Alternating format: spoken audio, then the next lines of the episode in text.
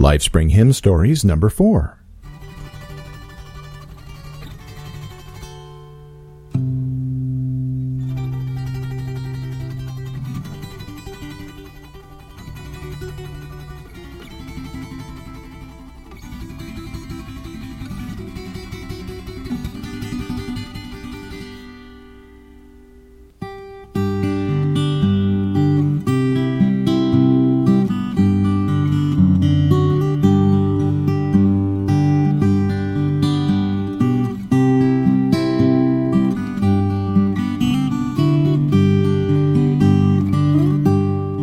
William Wilberforce, the Christian statesman and abolitionist, led a fierce campaign in 19th century England to eradicate slavery from the British Empire.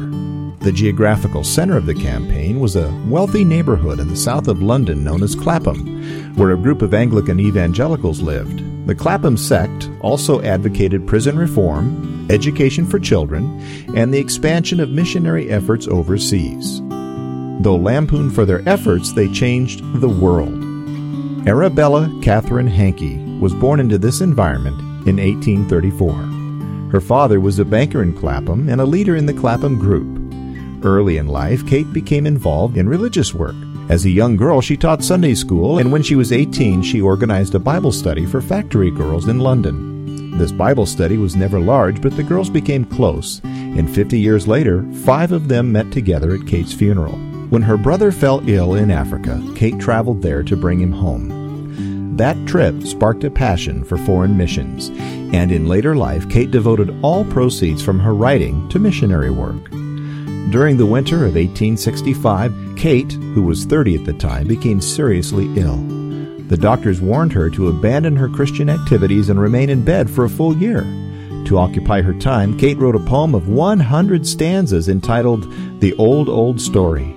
She began the first selection, The Story Wanted, on January 29, 1866. Later that year, she wrote a second section entitled The Story Told.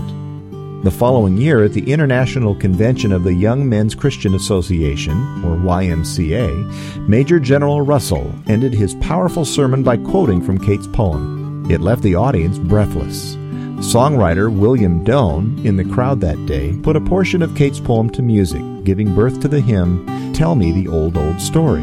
Another composer, William G. Fischer, set a second portion of Kate's poem to a musical story he named Hankey, and thus we have this hymn, I Love to Tell the Story.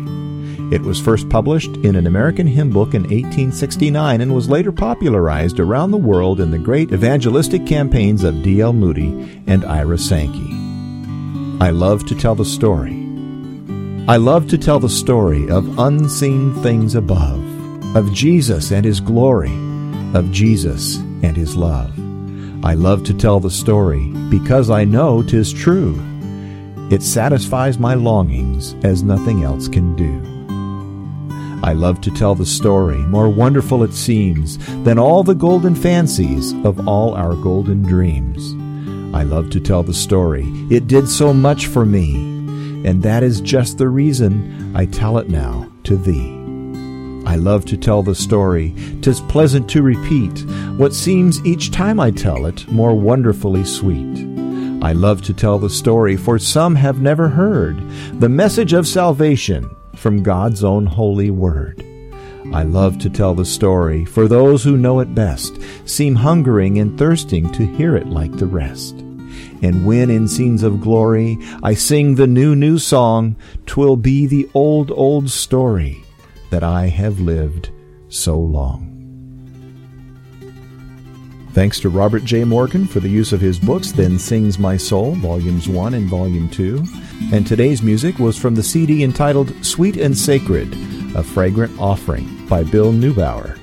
And you can get links to the books and the CD at lifespringpodcast.com.